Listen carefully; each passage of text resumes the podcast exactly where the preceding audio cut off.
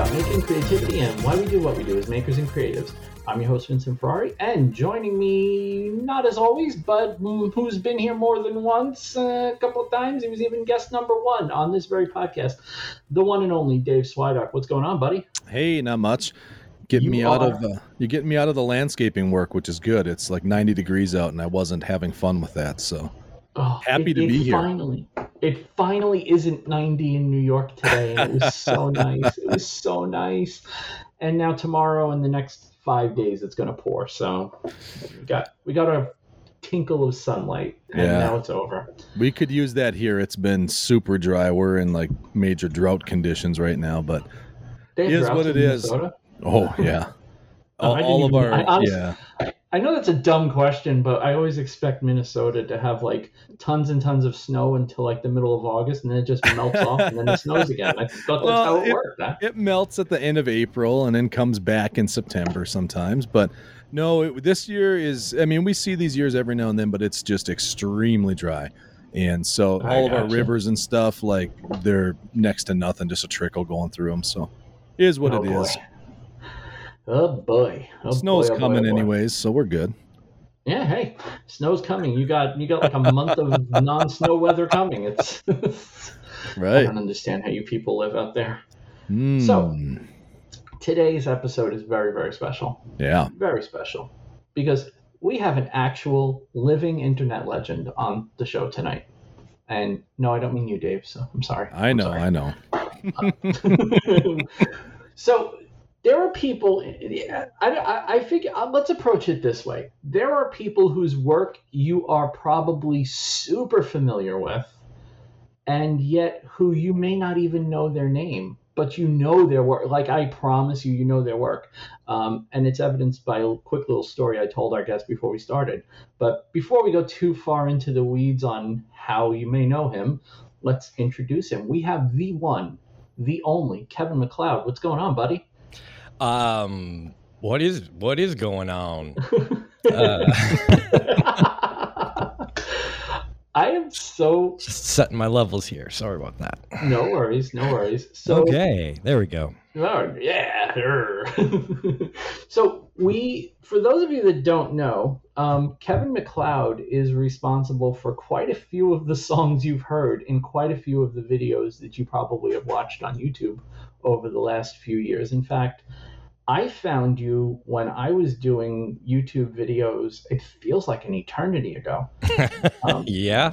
Because one of the one of the first things, and you know, you obviously understand this, but one of the first things you want to do is find music you can use for free, right? Yep. But you really quickly run into, oh wait, it's got to be free and legal. Oh crap, what do I do?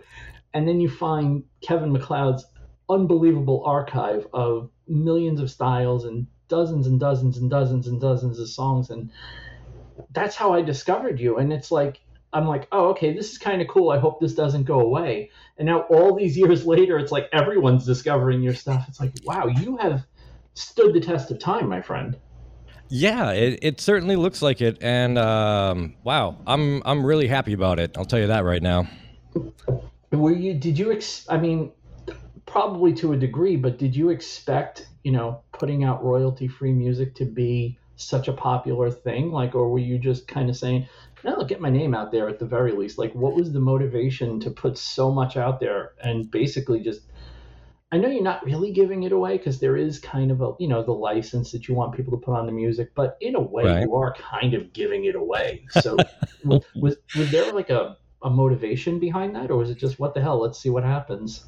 Well, I mean, art, the reason art exists is to impact other people. And in order to do that, other people got to hear it. And in order to do that, you got to make it as easy as possible. Mm-hmm. So it's, um, was I expecting to become like the most heard composer in the history of humanity? Probably not. That wasn't that wasn't on my list and yet here you are. And...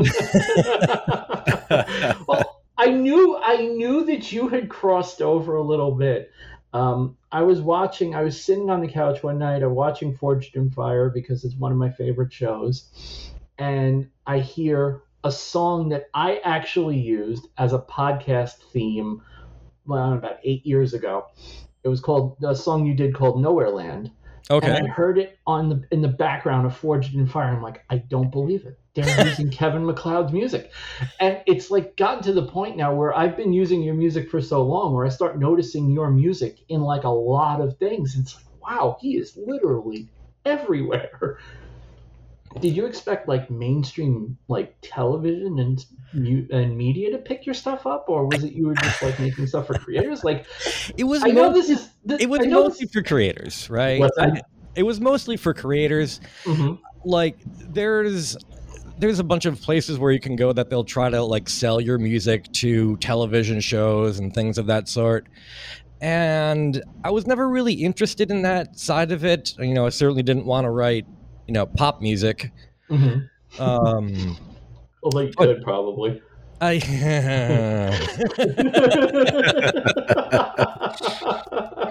that's a that's a different realm of stuff.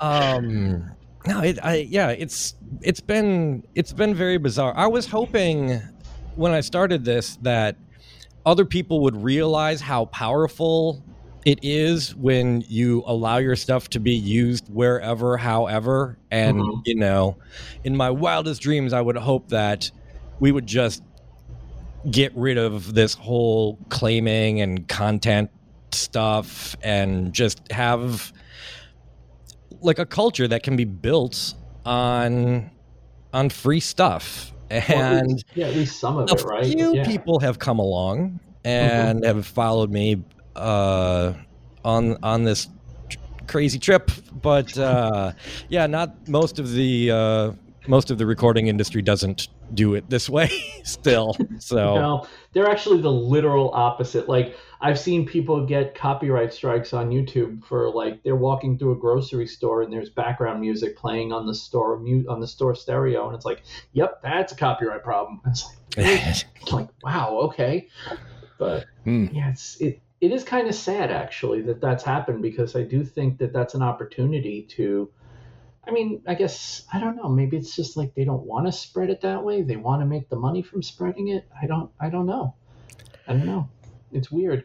Your stuff. One of the things that's most striking about your collection and what you offer is that you are really good at spreading your style around. Like you don't have like a specific genre of music that you dabble in. Like you literally have everything. You have Yeah, I, I get bored really easily. So but it's it's amazing that you have the ability to compose so many different styles, and that's not a minor talent.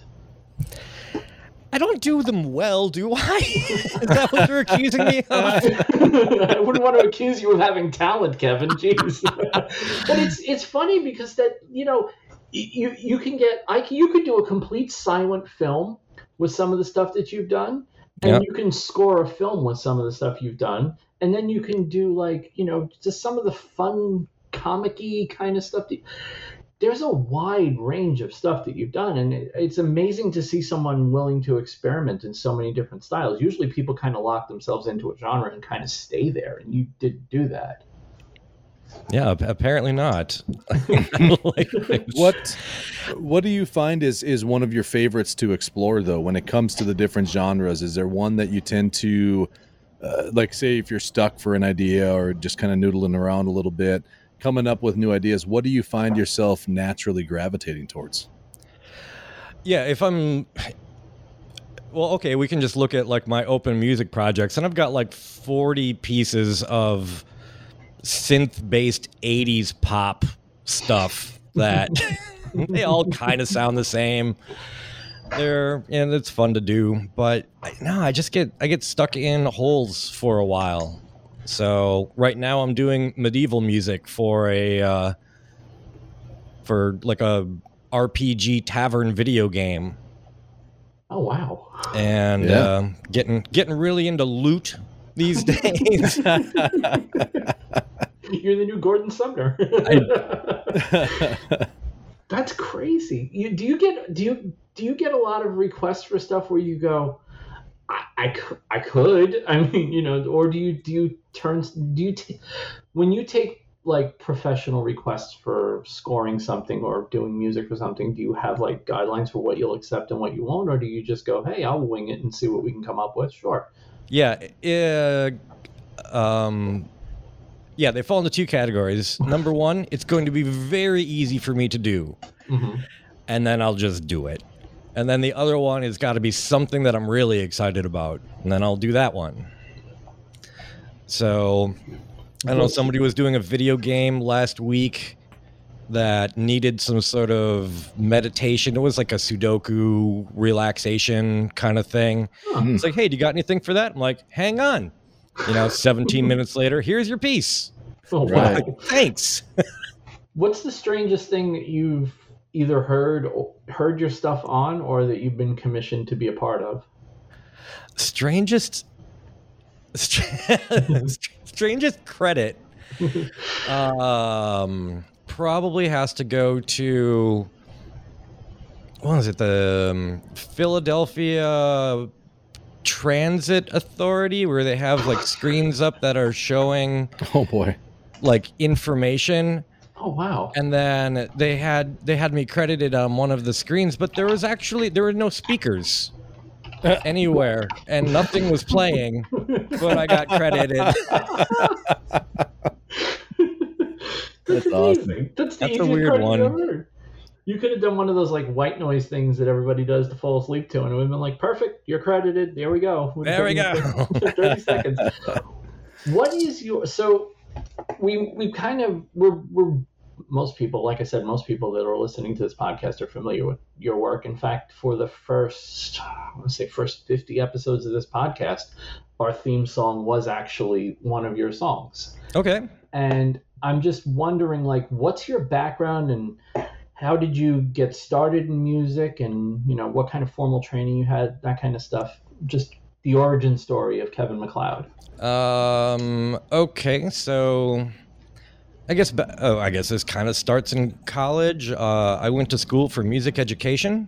Mm-hmm. and it turns out that's like a five year program and i don't like children. So after about three and a half years of that i uh, I left school and got a job at an internet startup doing uh, computer programming. Oh wow. That was during the tech bubble of the god knows when. Sure. and yeah had my own website. It's been been running since i think 1997 i feel like i've known about it at least that long. It has the best name ever for those of you that don't know. His website is incompetech.com which is crazy funny to me but the the fusion of incompetence and technology. And you can get away like you don't have to have the greatest uh you know layouts and Mhm. if you just say all right i'm straight up incompetent but you can get some music here or graph paper or whatever you need That, Right. That's what I love about your site. Like, it, not only have I known about it forever, but it's the same site basically. You, made some slight changes I to like the really- search, and but yeah, it's uh, it's due for another revision but yeah But does it need? I mean, that's the crazy thing, right? Like, for someone like you, who's whose main thing is the music, not so much the site. That it's like, does it matter so much? Probably not. You That's- probably that's why i haven't done it because Yeah, my god is that a pain It, it's the worst. It's the worst. Like everybody that starts doing anything online, oh, I need a website. Oh, I don't know how to make a website. Screw it, I don't need a website. Three stages, right? yeah So, no, I, I'm I'm amazed. So you you get out of the um, you build the website and then you just start saying, oh, you know what, time to start getting my stuff out there. Let's put it out there royalty free. Is that that's basically it? Yeah, yeah. There, I mean, there's a few reasons. There's a there's a couple of stories. Um, I was working on a a film really early on, and I was getting my cues rejected left and right, but there was still good music. Mm-hmm. I'm like, well, somebody can use these. I'll just put them up online, and then anyone who wants it can grab it. And It's- so, it was really just a way of making my failures not hurt so bad. that's that's unreal. Like just I, am it's blowing my mind. Like these are like you. It started because you had basically scrap material, what we would call woodworking scrap material. Yeah. And you wanted to put it out there for people to have. It's, that's crazy. And it's. Gr- I mean, I don't even. I can't even imagine what your numbers must look like. But do you ever look at it and go, "Wow, this is, this is insane! like, this is. I can't believe this." Yeah. The, um. Uh, I should. I should look it up because right now TikTok is. Crazy crazy. I think there's there's one tune that I have that's on 14 million videos with something like 40 billion listens. Mm. Jesus. I can't even comprehend these numbers. Like this is like Yeah. it's like everyone on the planet if it was distributed evenly uh, mm. will have heard ev- that piece multiple times, and it's not distributed evenly because I've I've heard it way more times than I want to imagine. so, is there any are there any that you did that became really popular when you're like, oh no, not that one, just not that one? yeah, well, like, yeah. like you, you have such know. a large, you have such a large library. There's got to be a couple out there that you go, oh, I hate that song, but at least someone else likes it. yeah, well, I liked it at the time that I posted it. Mm-hmm, I can mm-hmm. always say that. That's but, funny, man. Yeah, you never know which one's gonna hit, and it's yeah, it's weird that you can spend like 40 hours and you're really into a piece and it gets like 20,000 views and dies. And we're like, hmm. oh, oh. Well, okay. I guess you learn. I guess you have to learn when you're when you're as prolific as you are. I guess it just has to be a case of you know what mm, they're not all going to be hits, and there's going to be another one right after it. So let's just move on with it and hope for the best. yeah. The best. Well, that's what I was kind of curious about in terms of in terms of your output. I know you've been doing this a while.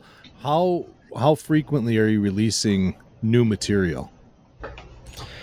Uh, right now, I think I only put out like one album this entire year, and it was all waltzes. Okay. Um, there's gonna be there's gonna be a whole lot of tavern drinking music coming out in the right. next month or two. Uh, I've probably got another 45, 50 pieces that are ready that I just haven't gotten around to uh, creating videos for and stuff like that. Mm-hmm. Um, I mean, ideally, I'd like to put out one piece a week, two, okay. if I can. And uh, it's it's it's been a slow year for that, but I don't know. It's just been so weird in life in general. So. right. It does feel like we're living through a sci-fi movie in a lot of ways. Yeah. Yeah. What's How your? Uh, I was. In, oh, I'm sorry. I was just going to ask. What's your workflow look like in terms of? When it comes to putting this music together, are you using mostly like MIDI controllers and things like that, or are you are you sitting down with the instruments, laying down tracks, or what does it look like for you? Um, I've been using MIDI pretty hardcore for a long time. Mm-hmm. Um, this most recent project, it's I like bring out the bring out the drums and the tambourines right. and. um, I've been playing this one in a little more than I normally do. Sure. Uh, yeah, but no, uh, yeah, I use uh, Logic and it's amazing capabilities and, and, as it's gotten more capable, I've been able to do more things and right.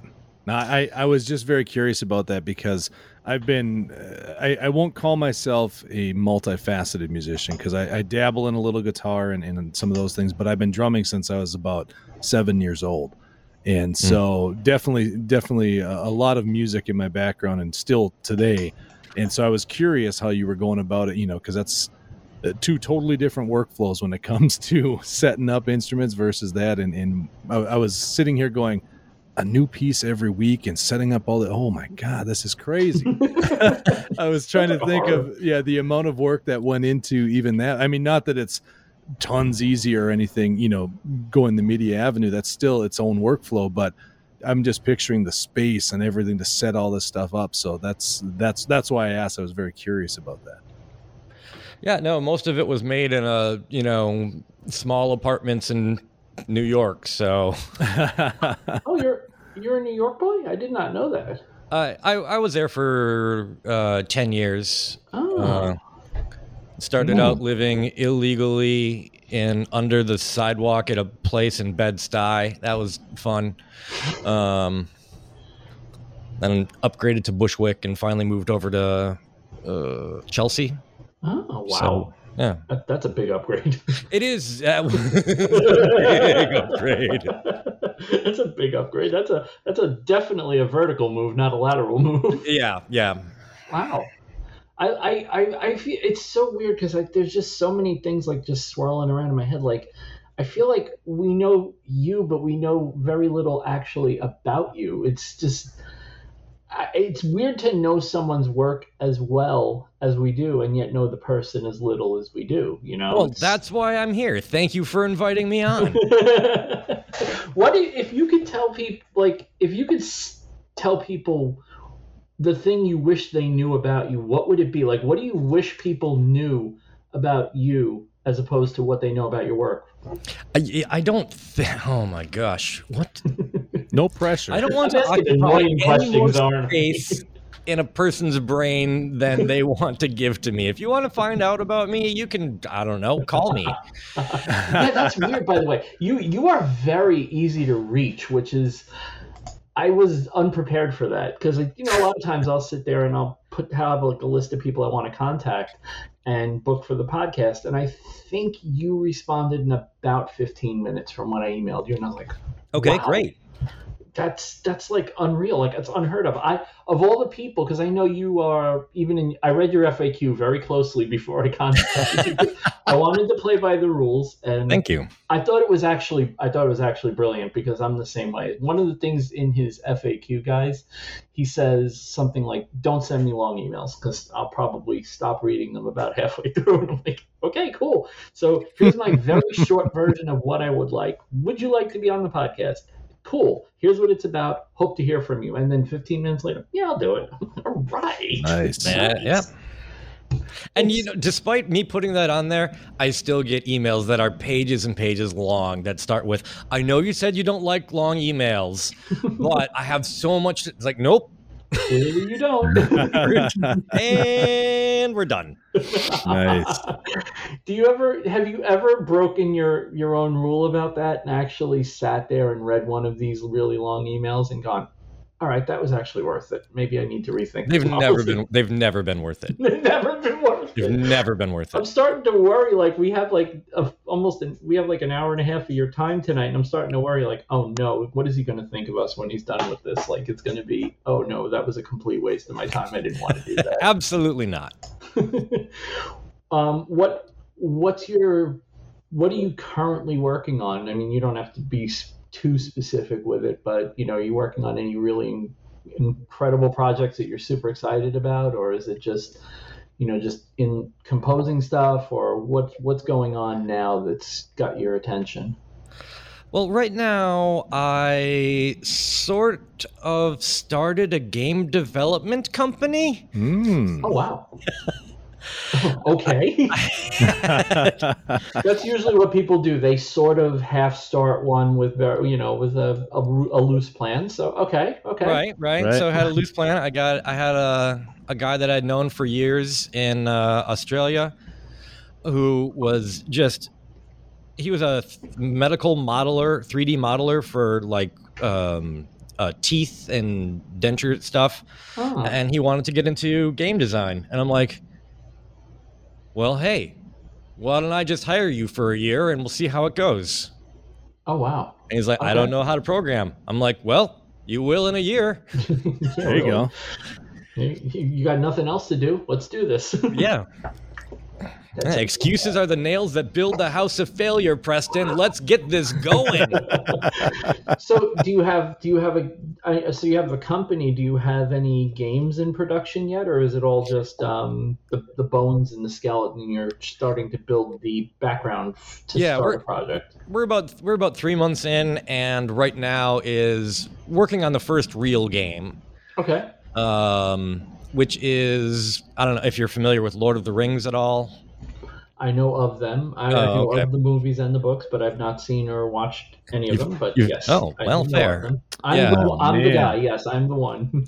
yeah, I am not that one. I'm very familiar. Yeah, that's Dave's bag, hundred percent. Yeah, I'm a yeah. huge geek. So at, at one point, the hobbits go into this uh, tavern called the Prancing Pony, and Yep. it's just you know people talking about everything everywhere and beer going around. And so in this game, you serve food and drinks to people in that style of tavern, and you can wander around and listen to all the conversations that are happening at the tables, or listening to the. You can listen to the bards as they're uh, playing music up on stage. Nice. So, get- so I've been recording like 50 conversations that you can possibly listen to, Oof. and uh, and a Oh, wow, so you- whole bunch of music. It So- didn't even, you know, it didn't even cross my head because I'm thinking like, oh, you have to do a lot of scoring for something like that. But yeah, you have to do all the, you have to do all the VO work too. I didn't even, Yeah. that didn't even cross my mind. Is yeah, that it's, like, been, an, it's been great fun.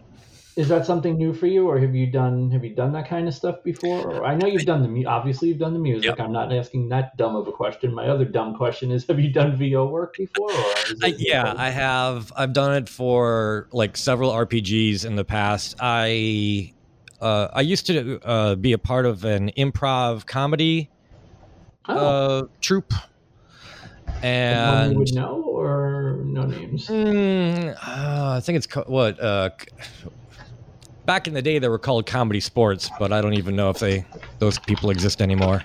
okay. Um, but I have the, I, I have this amazing talent around me who's able to you know I've got people who can read lines really well, and I've got Mhm. people who can improvise really well, and yeah, so I, I'll do the audio production. For, yeah, for a few, I've, I've done a few games before. Wow. Did you have um do you have writers working with you? Are you doing your own writing or I do not write. okay. I do not write words.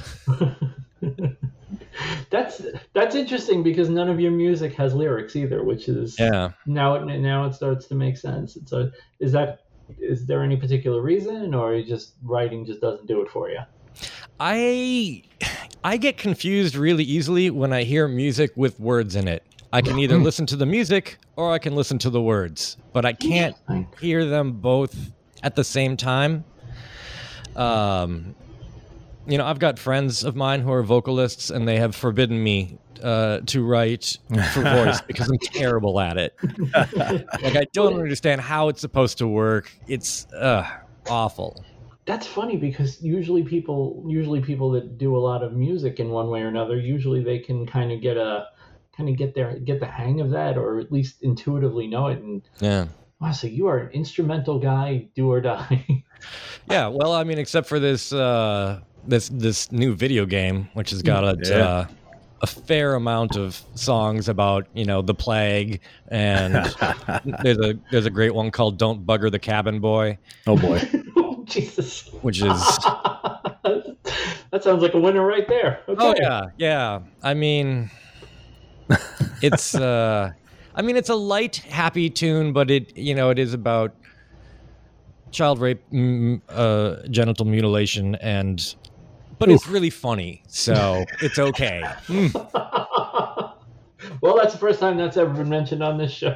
I don't know if you have to I'm- cut that out. I'm- I I'm starting know. to no, no, it's understand. fine. It's fine. I'm, I'm it's starting in to. context, so it's fine. It is. Well, it So, is. I- I, I'm starting to understand why your friends are forbidding you from writing lyrics, though.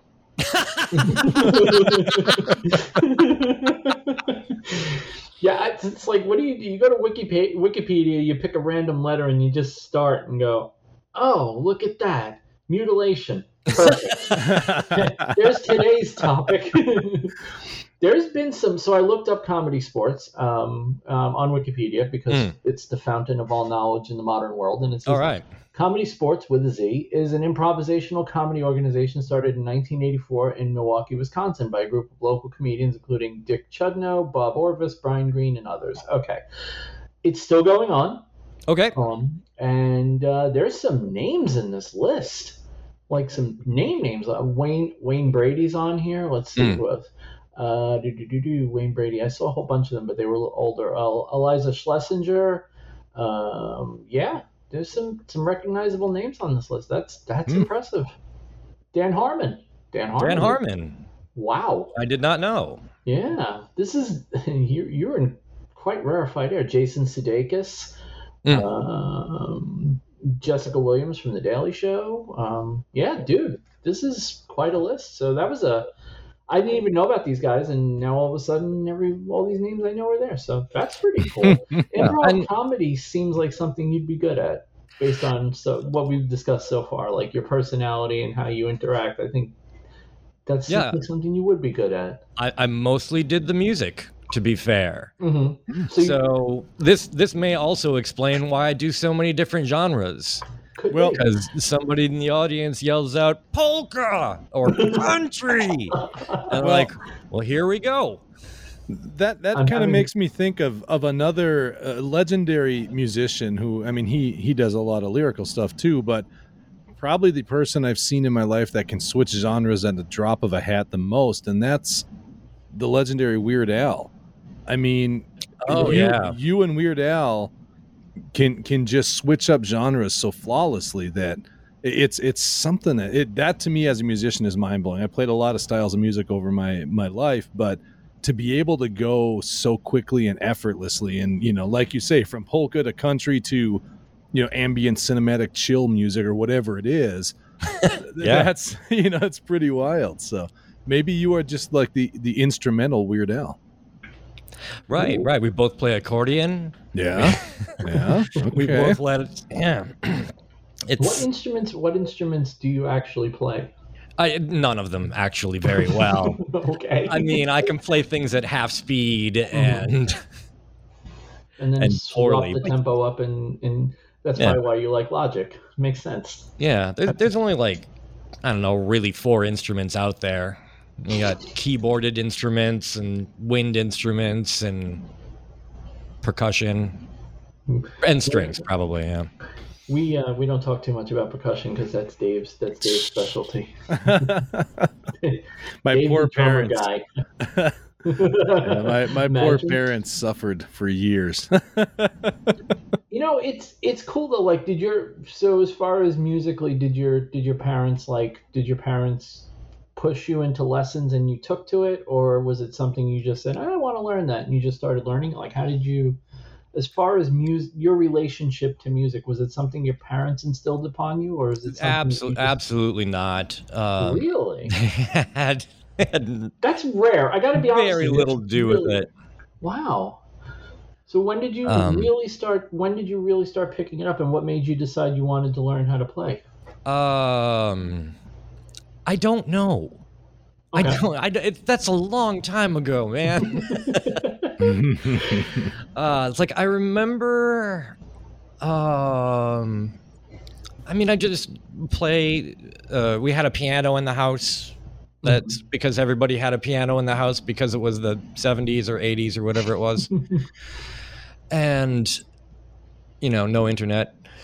And I remember when I was like 14, I found somebody who's giving piano lessons. And so I had to ride my bike like several miles to, uh, to go, to go get lessons from them. the classic image of a kid riding his bike to his piano lesson after Yeah. school. did you so like? Did you actually like the piano lessons? Because most kids I know that took piano lessons hated them, and then when they got older, they really wish they'd paid better attention. I no, it it was it was almost useless for me at the time. It's like because I mean they're just concentrating on like how how are you going to be able to you know turn this sheet music into a performance Mhm, rather Yeah. than how can you better make a performance. Mm. right. It- it, was Um, more about playing stuff that other people had already done rather than right, which is okay. it's like well if I wanted that I could just buy a recording. Yeah. you could listen to records and get the same effect. It would work Yeah. just as well. No, I didn't know that composer was a job back then, but I guess I kind of did. Hmm. I didn't. I definitely didn't. I learned how to play. I learned how to play because I used to watch. My grandfather was a really good piano player, and I Hmm. used to watch him, and I used to just sit there watching him. And one day, I was about six or seven years old, and he's like, "You know, Vincent, one day, one day, I'm going to teach you how to do this." And I'm like, "Okay, cool." And one day, he sat me in his lap. And he goes, "Let's teach you the scales." All right. Yay! Oh, that sounds like so much fun. and it's really funny because I, I, I was like, I had visions of playing like him. So I'm sitting there and I'm like, one, two, three, one, two, three, four, five, five, four, three, two, one, three, two, one. And I'm like, all right, yeah. I got this nailed. I got this nailed. Okay, good. That's the scale. Now let's do the next one. What, what, what the next one? What? Yeah, okay. All right. So he taught me all the scales and I was like, all right, that's that's pretty much all we can teach. If you need lessons, we'll get you lessons. And it's like, oh. So what I would do is I would sit at his house and I would watch him play, and then I would start. I started learning how to play by ear because I really didn't. My parents didn't have the money to get me lessons. Right. And to this day, I can play the piano reasonably well. I can't read music to save my life. like I've been in band. I play the sax. I played the clarinet. I played the flute. I played the piano. Yeah. I did all this stuff. And if you ask me to read music, I'm the worst at reading music. Like I can I can read it if I've heard it, but if I've never heard the song and you show me sheet music, I don't know what that is. Like I can estimate what the note is based on having heard it before, but that's yeah. as good as it gets for me. I mean, it seems fine. It works, right? Like yeah. I mean, world, you can you can just play it in and get the sheet music out of your software these days if you want to okay share so it to someone else. say that. It's really funny you say that because when I got when I got old enough to really start to understand how computers work, because everybody thinks when you're you're using computers, you know, you're going to be a computer programmer, right? Mm. That's that's just like oh, you start using a computer. But for me, it was finding multimedia that was what was exciting to me like bringing in audio and bringing in pictures bringing in later on bringing in video and the first thing I discovered that really changed my world with computers, where I really started to love computers rather than just be interested in them, was Cakewalk. Okay. And when I discovered Cakewalk, it was like, this changes everything. Like, I would play notes, and then, like you said, I would play a song that I knew, and then look on the screen, and there's the sheet music. It's like, yes. That was a while ago, too. Yeah. Yeah it was you know i i remember you know having to pull my joystick my joystick out of my computer and plug into the game port to get MIDI through my Sound Blaster and it's like I, I don't want to be one of those get off my lawn types. The kids today don't even understand how much of a pain in the butt that was. But I had it all working to the point where in my room, my computer would play MIDI music. I would leave my keyboard hooked up next to my computer. And when I was playing a game, I would turn on my keyboard and let the MIDI play through my keyboard rather than the Sound Blaster because it sounded better. And I was like, I really am starting to understand this. Like, I love this. This is amazing to me. And that's what really ignited my love of computers way more than like programming and all that stuff. It's just not something I was ever really that interested in. Hmm. But what was your first what was your first experience with computer music i'm assuming I, am just going to work on the assumption you can tell me how old you are or not but i'm assuming yeah. we're roughly the same age give or take. I'm 45. Uh, give or take, yeah. Okay, so my, yes. So my my first computer was a Commodore 64. Mine too. Mine was a VIC 20 actually. oh boy! yeah, oh. Nothing like sorry. two old guys reminiscing about computers. Uh, it had, yeah. You'd be surprised how much of a good reaction that gets when people go, "Yeah, my first computer was a Commodore 64." Yeah. I get more messages about that than anything most people ever say on this show. So, wow, Commodore yeah, fair 64. enough. No, it had it had three oscillators on it that you could control. The famous um, SID chip, which was yeah, people are still trying to replicate the sound you get out of a Commodore SID chip today. Yeah. Uh, I think wow. you can you can buy uh, uh, re- reproductions like mm-hmm. new small reproductions that have like you know Ethernet and stuff like that. It's unbelievable. There's there are SID based synthesizers out there now, and it's just like wow, you guys have really just flashed back to 1983 with a smile on your face. But, hey, 1983 is in. Have you heard the Weeknd lately? Dude, 1983, you're telling someone who literally a couple of months ago sat there and watched Knight Rider from one end to the other. Believe me, I am all, I completely understand. That was my that was my world. Like, I love it. I, I don't want to talk about Knight Rider anymore because people get annoyed. But don't.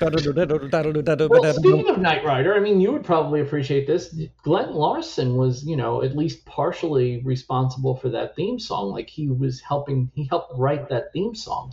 It wasn't completely composed without him, and you know, everybody knows him as you know the, this producer and director of these all these famous '80s TV shows, and that iconic Knight Rider song mm. was something that he helped come up with. You know, the the beat and the way it oscillated back and forth and all that. That was Glen Larson's work. It's kind of amazing, actually. He was a true Renaissance man in a, in a lot of ways. well, it certainly worked for the show because that's that's what I remember about it. It's yeah. what everyone remember. Everyone know, even if you don't know Knight Rider, you know that the opening riff of the theme song. Like everyone yeah. just knows it. I remember the Commodore 64 to get to do any kind of music with it I remember there was a cartridge you plugged in the back, mm. and the the there was a demo song, and I used to just obsess over the demo song, and I and I can hear it in my head, and I can hear that song in my head, and I can actually hear because we didn't have the Commodore 64, my grandfather did, and I used to sit in his computer room and I would put that song on over and over and listening over to some MIDI Bach. Basically, and my grandmother would just my grandmother at one point I could hear it in my head. My grandmother just yell, "Jesus Christ, could you stop? You know it backwards and forwards enough already. I don't want to hear that stupid song anymore." I never learned how to play it, but every time I hear that song, I think of the um, that cartridge. I don't remember what the cartridge was called, but I remember.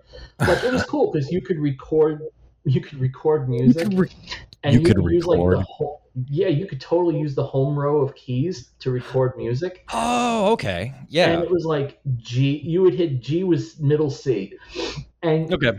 if you're recording, there was no like recording in real time. It was press a note and the screen would flash and it would record that note. Then yes. press the next note and the screen would flash and it would be that note. And then you can play back your recording in real time, but you couldn't record as if you were playing. It was so limited, but it was so cool to sit there and one key at a time key in a song and then hear it play back. And it's like this is yeah. this is magical. there's still there's still people who do that. There's still like chip tune scenes out yeah. there. Mm-hmm. That, Chiptunes are huge. Like, yeah. There's so many popular songs that have been 8-bitized and chiptunized. It's, mm-hmm. it's crazy. See, I still remember sitting with my old Nokia phone, the early one, and, and having to hit the button combinations to program in uh, ringtones. Kind of right. similar similar idea. I remember it was a it was idea. such a win when I figured out the Indiana Jones theme and I was pumped about that. Like I had that for about four or five years solid, and I was like, I did that. I was an Italian kid that grew up in Brooklyn. For me, it was the Godfather theme, but yes, True. totally yeah, yeah. same feels, same feels. Right. Do you do you how do you how do you contain your ideas like you're out and about do you have like a notebook and or do you like have like a piano app on your phone like do you how do you what's your like ideas library look like, and what does your like idea sketchpad look like? Uh, I don't do anything like that. Wow. Uh, yeah. I'm I, surprised, I, man. You were blowing my mind today. I, I don't do anything like. I'm trying to think, like, how would that even work? So, like, I have a piano app on my phone that's really cool. Like, it's it's you know yeah. reasonably good facsimile of a piano, and it sounds reasonably good with headphones on. It's pretty tolerable. And if you have an, I've had, you know, you think of a song, you just bang it out real quick and hit record, and then you can mm. play it back later. But you don't do any of that. I don't do any of that. That's crazy. No, I, I usually sit down and I have a problem to solve, mm-hmm. and it's like, well, okay, let's try this melody. Let's try another one. Let's try another one. Gets closer d- determine like what's wrong about it. Oh, it sounds too much like this, sounds too much like that. Fix it, fix it, revise, revise until you get to the the feeling that you're trying to get to. Mm-hmm. Um, do you find your process is more on the keyboard or on the computer keyboard? Like, where do you tend to? Because I know, like, when I was, I remember using Cakewalk and later on GarageBand, a lot of the editing that I did, it wasn't replay this on the keyboard. It was, oh no, it's on the screen. Let me drag these notes on the piano roll and that'll put it in the right spot and that'll be good enough like how do you how do you edit your stuff like does it does it do you redo it or do you sit there and tweak notes or what's your oh method? yeah i will uh, ah, ah here we go um so let's say we're doing uh, uh something with like six instruments in it mm-hmm. so like lay down the bassline first and then you know go through and add and add and you know just get that first 8 or 16 bars and so I can you know prove that this will work. Then go back delete the bassline and do a better one that works better with those instruments and then go to instrument number 2 and delete that one. Hmm. and after about two rounds of that you can get a pretty good sounding uh, thing in you know 20 minutes. Wow that's that's that, that's not just that's not just a method though. That's got to require a certain amount. I'm you know I'm not kissing your butt, but that's got to require quite a bit of actual talent, like natural talent and learned talent and experience to be able to do something like that. Because for most people, I mean, I'll just tell you, I've tried writing songs, and usually I get the first one out, I'm like, good enough. good. I'm not even going any further with this. There's no way in hell I can do better. So that's wow. So you you basically dissect it into tracks and then redo the tracks over and over until you're happy with what you get. Right, until everything fits together and things. Yeah. Do you find it hard to recapture, like doing that? So I, I can imagine if you're doing something a couple of times, do you find it hard to? I mean, I know you said doing 20 minutes, so maybe not, but do you find it hard to recapture a mood? Like, is how important is that when you're composing, or is it just you know it's short enough time frame where it doesn't really matter much. No, I mean, okay, so the the hmm, the mood the mood is everything, mm-hmm. uh, and but you know when the mood is wrong, mm-hmm. so you you just fix that part. Okay. like, I don't even. You know, I got to be honest with you. I got to be honest with you. I like how you are basically tearing apart the mysticism of your processes because for someone like me who's not a professional songwriter, who's only dabbled in writing songs and who plays a couple of instruments, it is really really cool to hear you just like yeah there's no magic to it. It's just process. It's just it is it is ju- it is just process. You're absolutely right. It's like if you understand the feeling that you're trying to get across mm-hmm. everything else is does it work? Yes no. If no how do we fix it? Okay. What's not working? Fix that. What's not working? Fix that. Right. Okay, okay. the uh, choose your so, own adventure approach to making music.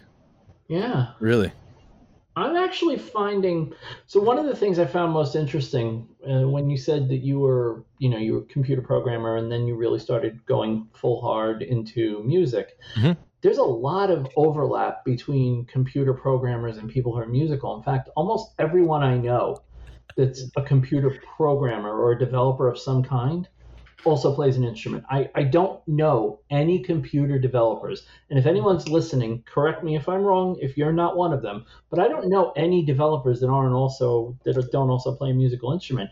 And my theory was always that especially if you play by ear, it's almost mathematical.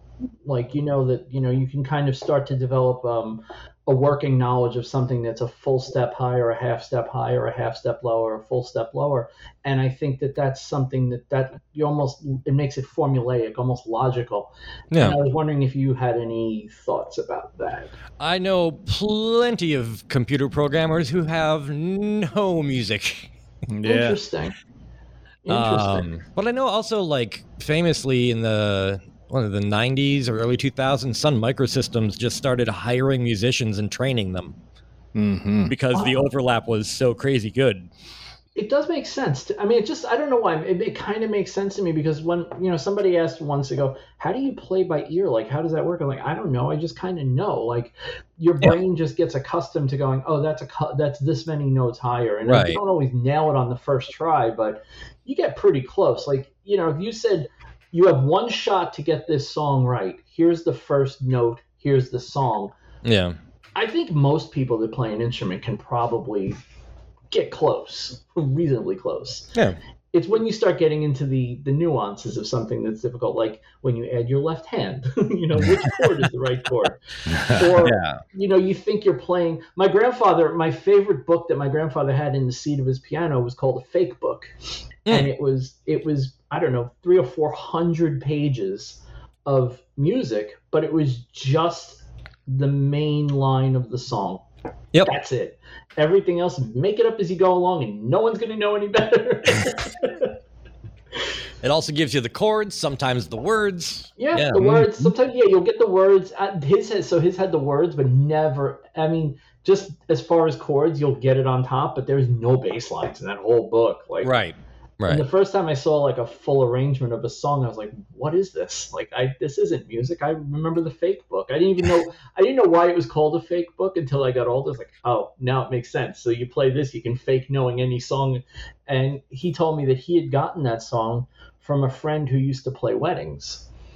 And it was like because somebody would come up and request a song, and he would just flip to it in the book, and it was yep. in there. And you know, okay, well, here we go. We're just gonna fake it now. Yep. Mm-hmm. yep. It's literally the first example I think I ever knew of fake it until you make it.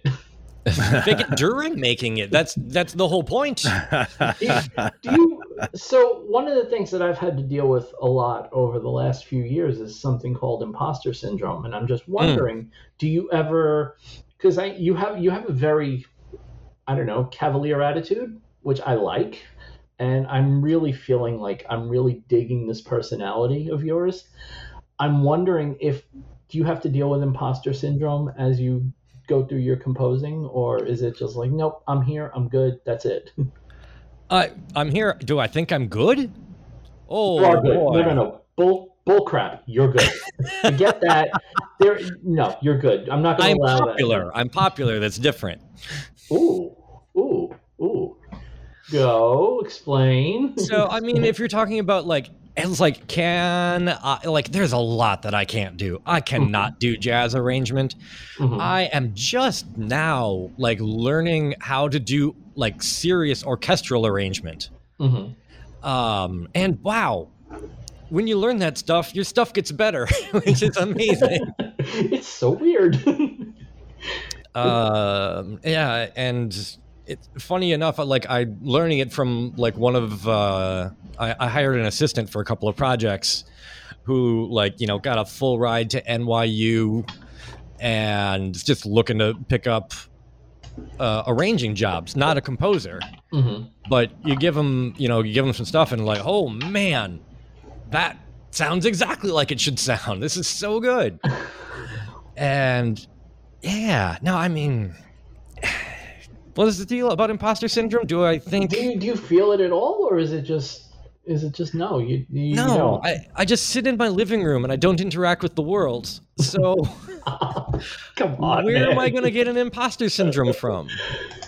You, I've never seen, and I was I was looking because after you said you'd be on, I'm like I, I wanted to. I don't usually do this, but you're the kind of guy where I was like I want to at least know because I want to see what you and I looked to see if you were on any other podcasts, and I couldn't find other episodes or other people that had talked to you. And I'm like, I can't mm. believe nobody's thought to ask. Like, it's just so weird to me. Hmm. That's that, weird because I've been on a lot of podcasts. I usually, I I was doing like two a month for a while there. Really? Yeah. Huh. Maybe my searching sucks. That is totally possible, by the well, way. Well, and also, I mean, this is all pre-COVID, and uh, podcasts go up and podcasts go down. Oh yeah, right. they end and they are never seen again. Mm. Yeah, that that is that is definitely a thing. You know, I have I, I always talk about the 20 episode rule. Mm. So it, it's basically if you start a podcast and you make it 20 episodes, there's a good chance you're going to keep at it for a little while because those are the first, those are the hardest episodes to get through when you're working your butt off and no one's listening. And if you can right. get through those episodes, then everything's going to be fine after that. So yeah, uh, I don't think I hit 20 episodes with my composerish podcast. well, you never know. So. You never There's know. It is, it is, strange times, and people are. You are. You promote. You don't promote yourself very hard on your website. Your website is your your mm, website no. is your promotion. Right. You, you, don't say like, "Hey, I take commissions. Contact me here." Right. You know, you're more of like, "Yeah, you know, if you have something, contact me and let's see if we can work it out." I, I find right. that interesting. Do You have enough. Does the where does the work come to you from? Like, do you have an agent or is it just, you know, nope. so people just find you? I guess. That's incredible. I'm doing everything wrong. Doing wrong. I'm That's... doing everything wrong, right? Are you? Not, I'm not signed up to any collecting rights organizations. Mhm. I, They I have probably no. hate your guts anyway, but I they Well, like- probably wouldn't like you very much, to be honest with you. You know what? They still have to collect. I, I still get money somehow. Yeah. Well, I, I was they gonna- still like. There's a bunch of like in Germany, you cannot give away your music for free. Like Mm. they're Oh. legally obligated to collect everything for you. Well, I was going to ask this. about that because in the in the photography space, which is uh, another one of my things I do, I, I know in recent years there's been this huge um, kind of a kind of an uproar and split that's happened. There's services out there like Unsplash and places like that where photographers are submitting their work, giving away their photographs for free. People can use them for whatever they want. There's some issues with that in the sense that if you're eh, taking photos of people and throwing them up there, you still legally need to have a release from that person to use it commercially. But that aside, I know the working photographers, the people, you know, shooting these gigs for magazines or whatever it is, they're very much opposed to someone just giving it away for free from the idea that it devalues the whole marketplace. So I, I've been kind of thinking about a way to to ask this without I don't want to sound uh, insensitive or anything, but how what kind of backlash do you face on your front from the musicians and artists out there that are looking at it saying, well, hey, you know, you're giving all this away for free but that's how we make our living so you know you're you're devaluing that what do you run into in terms of backlash on that front I mean, it happens rarely that I'll run I'll run into backlash uh, on that. Most people are just confused by me, and since like very few other composers are working in this field, I don't know what am I what am I doing. mm-hmm. Um, but yeah, I really, really because you can't compete with free, right? right right um and there's a, there's a lot of people out there who are close. Uh you know they'll you know you know give me five bucks and i'll give i'll give you this whole download thing. Mhm. or you know you have to register to my newsletter in order to get access to it. You have to Sure. give up some information. And every one of those steps you're going to lose half the people. Okay. At least. And so it's like they're trying to do it but they they got it wrong mm-hmm. Or is it Um, because they're not really committed to doing it, and it just look they want to look like they're doing it. Is because I do see that a lot. Like it's it's like I- almost like a virtue signal. Like oh no, look, I'm giving this away. Yeah, but you have to give away your life to get to it. But I'm giving it away. Right. Uh, yeah, I really. Yeah. I mean, I, I used to do computer user uh, computer user interface. I know how people click on things, Mhm. and they don't. like, they don't. Right. True. Click my link. No. yeah, no, it's gotta be there. It's gotta be like downloadable. You can't have to register and like confirm your email address. It's gotta be just do it. You, And- you, you do make a lot. One of the things you did do that was smart, though, and it it really is impressive. Your standard license is very easy to get. Like if somebody really, Oh, wants, yeah. really wants to properly license your stuff, there's no agency to go through. It's just, hey, here it is. How many are you licensing? Here's the cost. Like, I almost feel like that alone makes people more willing to just throw you a few bucks and go, yep, I'm, I can do this legitimately, Yep. be above board. Honestly, I think that's, you know, I know you giving it away for free obviously encourages a lot of people to use your stuff, but I think the the main thing, especially in the way that social media and podcasts are made now, the reason people use your stuff is because you make it easy to use legally. There's Right. no hard to understand license. All you ask for is a credit, and the credit is simple to understand. It's three lines. Put it in Yes. your work, call it a day. You know, it's why I've been using your stuff for so long. And sometimes, I'll be honest with you, I, I do what you say. I put the license on the stuff when I use it. And sometimes I still feel guilty. It's like, God, I should be just throwing money at this guy. Like, Oh no! Wait a minute. You actually put the every time. Every time. In that- fact, every episode of this podcast that had your song as the theme song, which by the way, it wasn't Motherload. Motherload I used on a different. It was um, Motherload we used on another podcast. It was um, Oh, damn it. I'll think of it. But yeah, every single time I've ever used one of your songs, I've licensed it exactly because I would never want to cross you. Because I think what you provide is too valuable to not do that. Honestly, I just, out of respect for how much I've gotten from what you've given us over the years, it almost would feel like a scumbag move to go, he wants three lines of text in my show notes. Hell no. um, well, I thank you for those lines of text in your show notes because let me tell you, uh, I think more people use it without credit than use it with credit. Okay, so I was that was literally the last thing I wanted to talk to you about. So yeah. because I was that's why I was leading into how easy you make it. I was wondering it because you said people don't click, and I nope. agree, people don't click. So do you actually find your stuff used in things completely uncredited? And Absolutely, piss you off because you don't even make you do you here it is free. Just say thank you. Yeah. No. you know what? Is, you know what the big thank you is? Hmm. You could have taken music from anywhere. You used my music. you could have stolen from any number Literally, of people. You yes. stole from me. you could stolen from Bieber. you picked me. It's I do not feel bad about that at all. I get a lot I get well, not a lot, but like sometimes I'll get like snitch email Oh, really? Like somebody will like go onto YouTube and they'll find somebody that they like they disagree with politically or something and oh, send me yeah. an email. It's like, do okay. you know that they're using your music without crediting you? And, uh, and then I just go like, yeah, no, they bought a license. It's fine. I mean, I don't even look it up. I just tell them that they have a license to do it without credits. You know how deflating that is? Like the person sought you out to rat on somebody, and you yeah. just go, yeah, I don't care.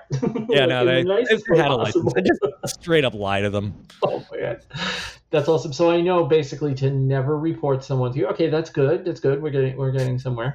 Um, yeah. By the way, it was Motherload that was used on um, Fortune Fire. Um, okay, I don't I don't know what that sounds like. Oh, um, I, you know, it's funny. I can't play sounds on here yet because I haven't hooked up all my new equipment that I've bought. Okay. But, yeah, Nowhere Land. Nowhere Land is the one that we used on this show, which is, I, I was actually going to ask that because I got to be honest with you. There's a lot of times where I know not only that it's one of yours, but I know your name, the names of your songs because I've looked through your catalog for songs so many times. Mm-hmm. Do you keep track of them at all, or like you probably know a few, but do you know the names of stuff? Or it's like no but if i heard it i'd tell you it's mine.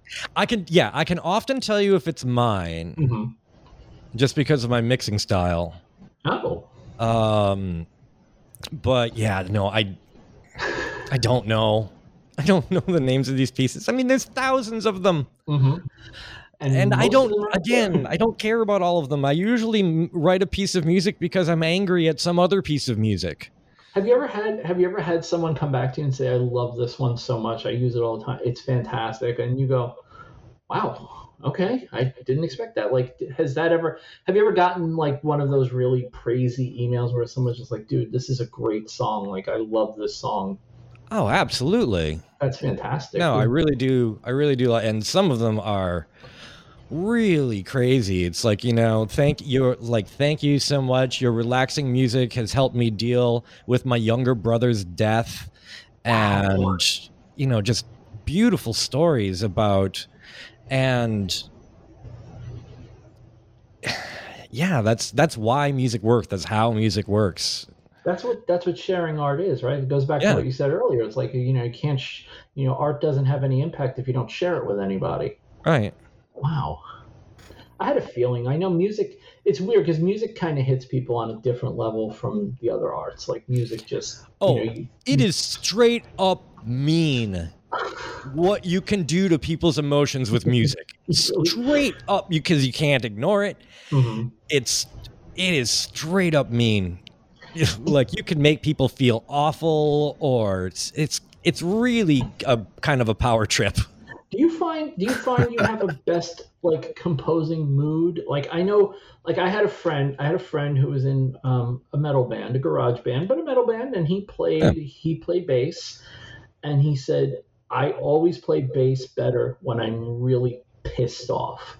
Like pissed off, like super super pissed off and then my I feel like my playing is just more aggressive and on point and like do you find do you have like a best composing slash playing mood or no? Well, it depends on what we're writing, doesn't it? do, you, do you have to psych yourself up for it, or is it just yeah? It, it just I, re- I really do, and uh, like I set up my my entire uh like work area. Like I, I say that lighting is one of like the most important things in a studio. Mhm. Uh, I have I have a lot of lights that are you know all you know Philips Hue LGB uh, uh, RGB. My whole Controllable. house is them. My whole house is Hue bulbs, dude. I Um, totally understand. Yeah, and before that, before Hue came out, I used to have a uh, a lighting board with like par cans in my in my studio space, Mhm. and I would like pick out different gels and like mix them up to get the right feel coming in because you have to do so much you have to go so far beyond the emotion you're having to get other people to understand the emotion that you're having Oh wow. Okay. so yeah no i do i do a lot with lighting um there's new yeah i guess if i wanted to do angry stuff i would have to get real angry and oh this is why i hate doing horror music Okay. i will do it but after like you're literally making music which is designed to be deeply disturbing hmm after six hours of that, you're emotionally just ruined, just wrecked.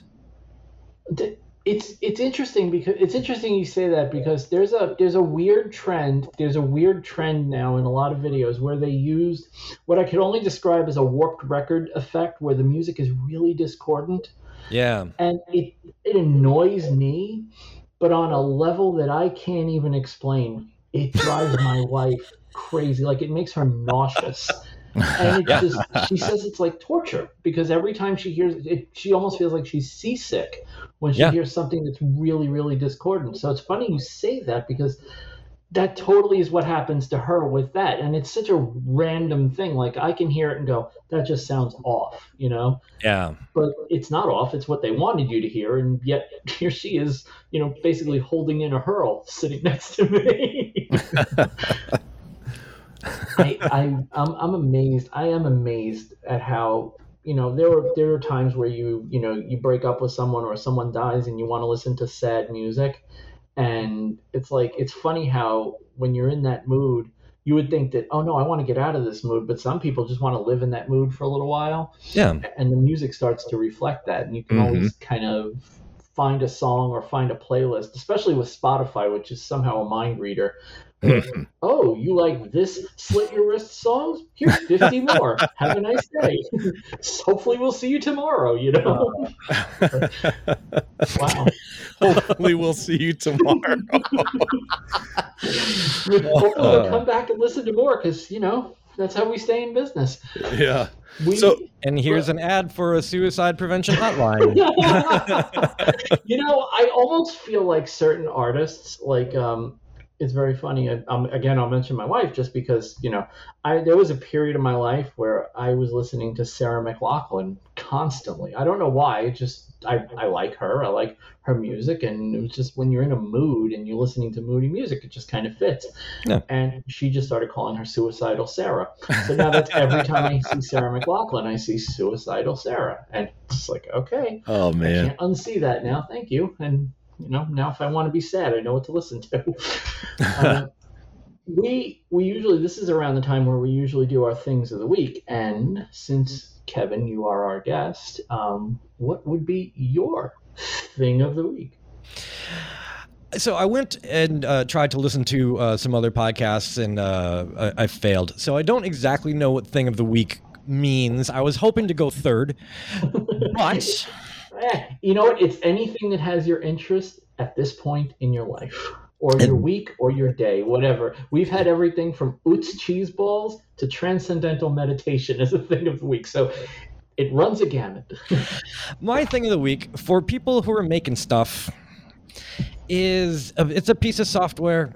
It's it is well known. It's called Logic. It is two hundred dollars. it's wonderful.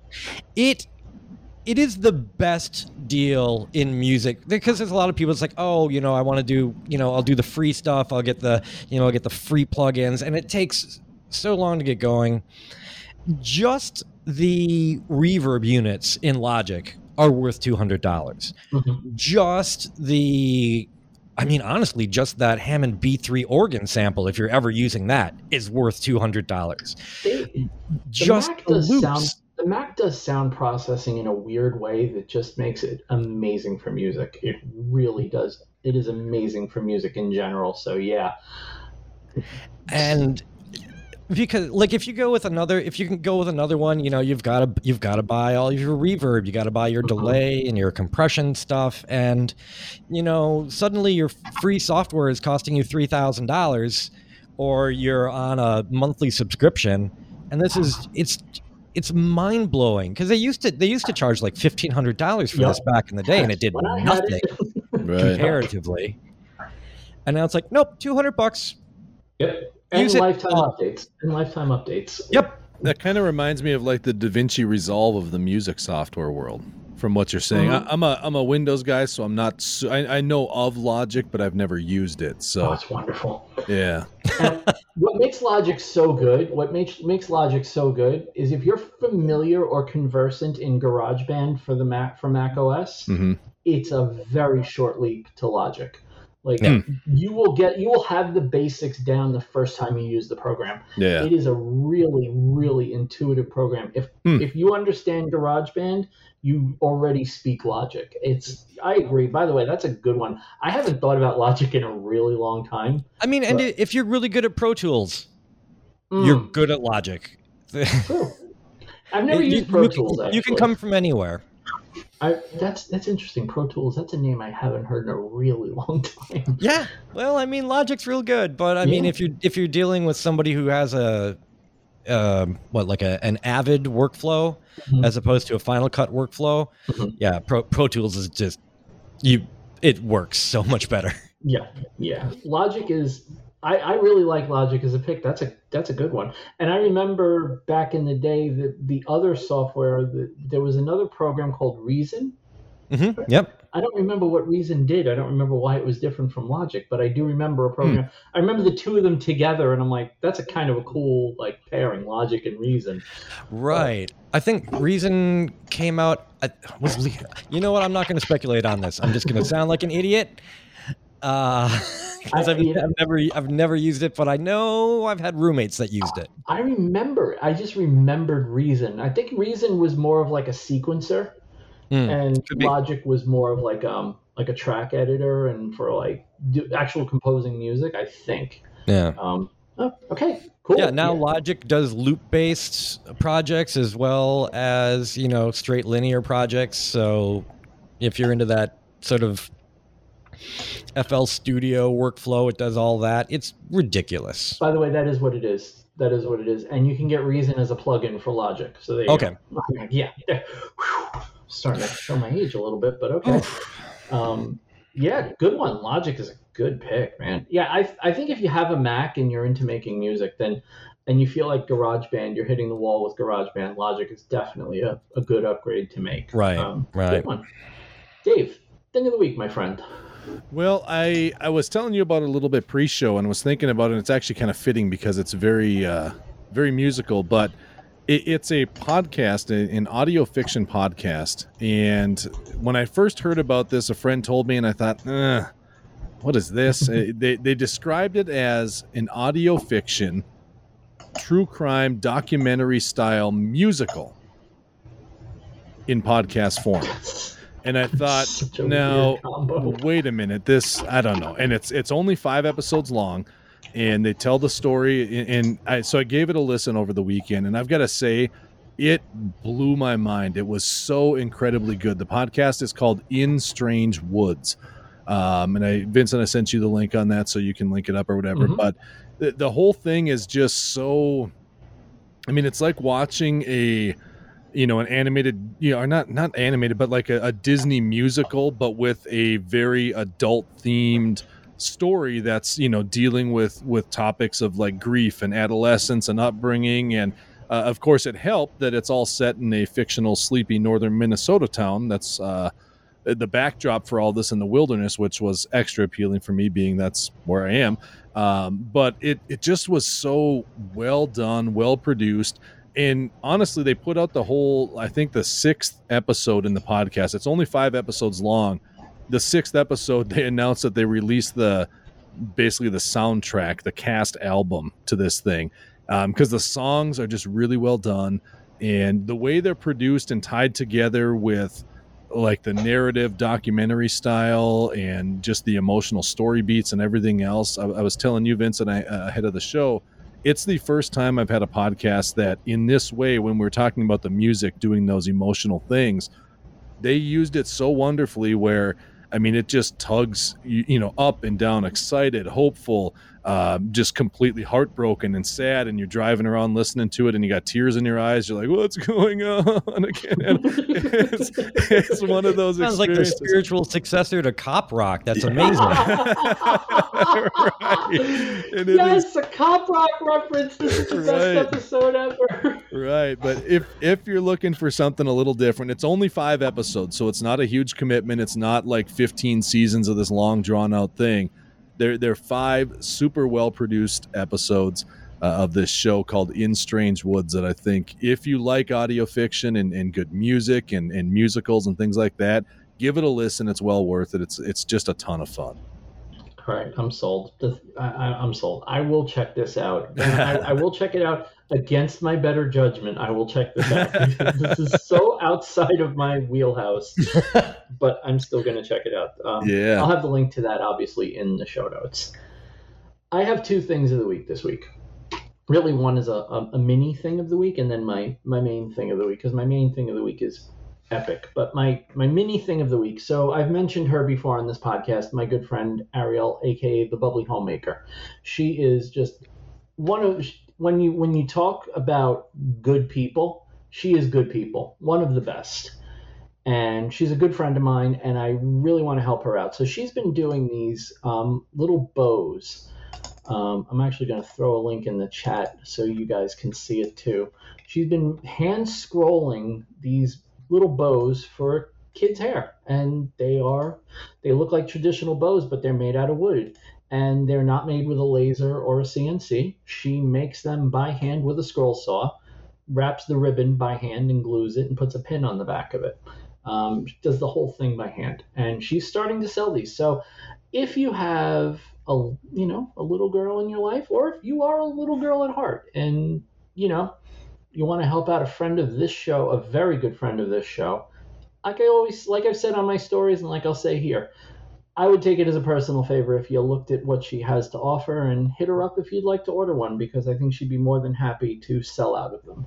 So that's my mini pick, of, my mini thing of the week. My thing of the week though is something I've mentioned on this podcast before, but it's starting to wind down, so I wanted to just mention it again because it's still amazingly cool. Um, the YouTuber known as 1000 has been doing, he started what is called, being called the largest art collaboration on YouTube. And he started it, and a bunch of artists have had this one piece passed from artist to artist to artist to artist. And it finally made its way back to 1000 this past weekend and it's not over yet because he just got in touch with Bobby Duke to do a hand carved frame for it. So I would highly recommend it. I've been doing this. Um, I only knew of one of the people in the collab, two of the people in the collab. I only know one of them um, on more than a tangential level. This is just one of the greatest projects ever. And I ended up finding so many great new people to watch on YouTube, so many talented artists, and so many people with skills that I will never have, nor do I need to have to be happy, but I love watching talented people do their things. So start with 1000. I'll put the link to the first video for the collab in the show notes. What I would recommend you do is do what I did as they introduce the next person in the collab. Follow that person and start following their work because they're all such talented people. They all deserve a look if you've not heard of any of them yet. So those are my things of the week, and I hope you actually enjoy them.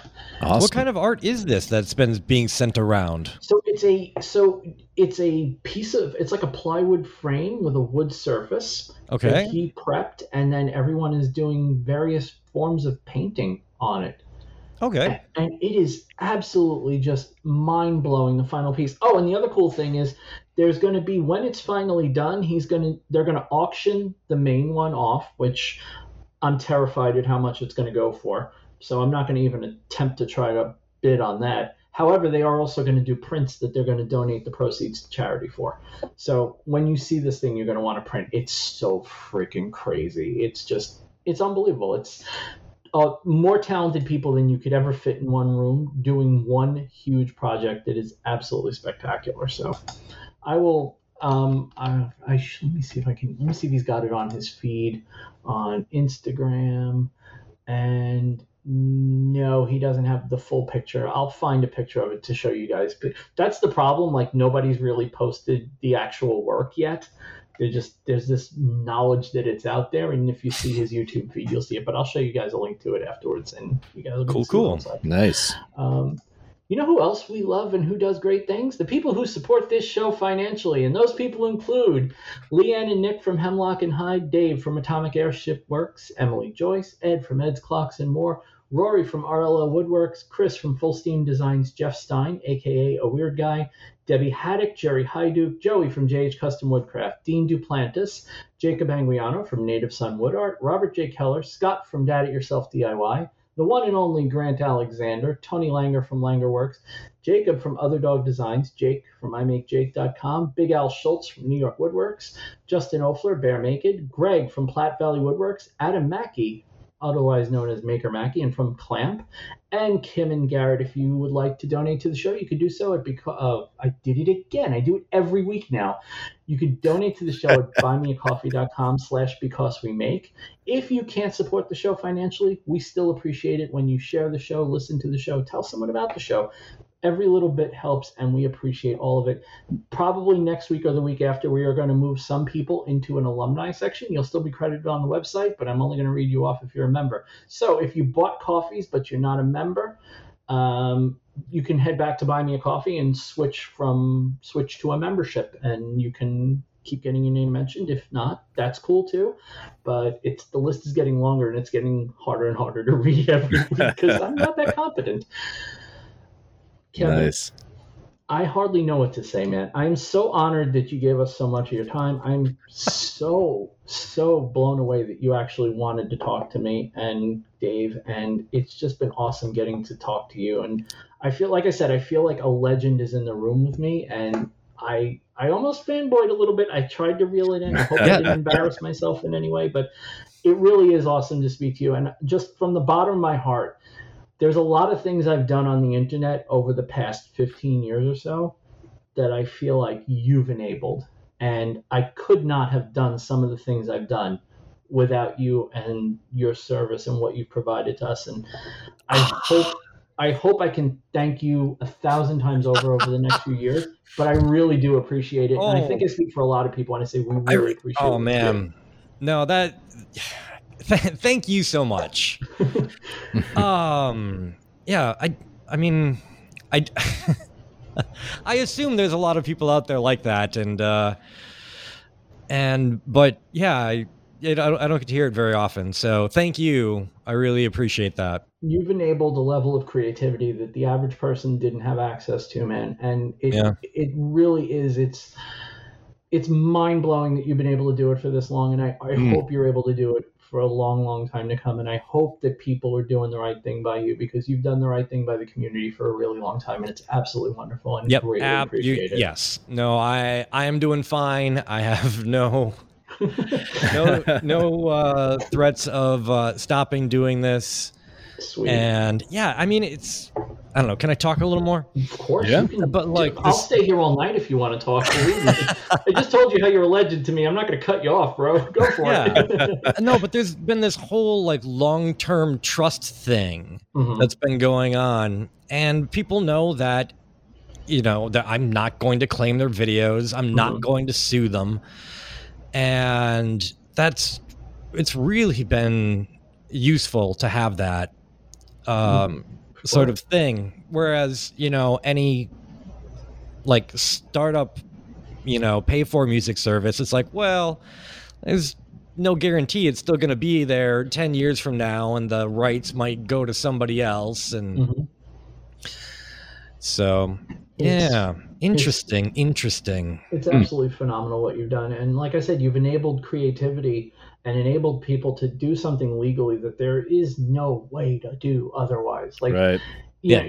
it's just Everyone Again. should share everything with everyone all the time. Can we just do that? Can we just all do that? just share the things. Share the things. Doesn't mean you can't make money off it. Just share some of the stuff. Share, share yes. People, b- believe me, people will give you money if it's cool enough. As evidenced by the number of people that donate to this podcast. For some reason, go. they think we're worth it and they donate to it. So mm. I am not complaining. Absolutely. Um, what is just one last question that I wanted? I we used to ask this of every guest as they came in, um, and I haven't asked it in a while, but I'm curious to see, and I have a feeling I know what you're going to say, but I would like to hear your answer anyway. What does fulfillment look like for Kevin MacLeod? Oh, disaster that looks like disaster. oh, the humanity. the moment that I'm fulfilled, I stop doing things. Yeah. Mm. Like I do I do not want that. Yeah. So the old be be content but never be satisfied. Uh I don't even know about content. To be pissed off. Always be pissed off. Just yes, find a way to be pissed off at something. You know, watch a YouTube video. I'm like, oh my god, this music sucks. oh well, I haven't done any music. Okay, I, I will write music and then send it off to that people to those people, and then they can use it for their next video. wow. Yeah. No, find things that suck and fix them.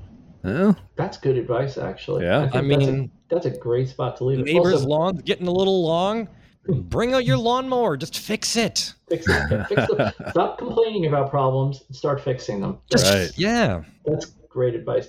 Also, before we before we bug out of here, I do want to say, Dave, thank you so much for filling in tonight while Ethan oh. is in oh. Rwanda. I really do appreciate that. My um, pleasure. Um, I'm sure he'll appreciate hearing your voice. And just for those of you that aren't in on the gag, Dave will be back on episode 125, which, if my calculations are correct, are going to be the week of Thanksgiving again. So right. I get to cry on the podcast again, which is going to be a real treat. Just like somehow the math worked out where he ended up on an episode around Thanksgiving two years in a row. So, well, thank you for thank you for being on everybody. And thank you for listening. If you've listened this long you are amazing and we really appreciate it. We will be back again next week. We have guests lined up almost to the end of september. So like i always say um, well, maybe with the exception of labor day you don't have to hear just ethan and i rambling about things. We do have guests and have other people to talk to.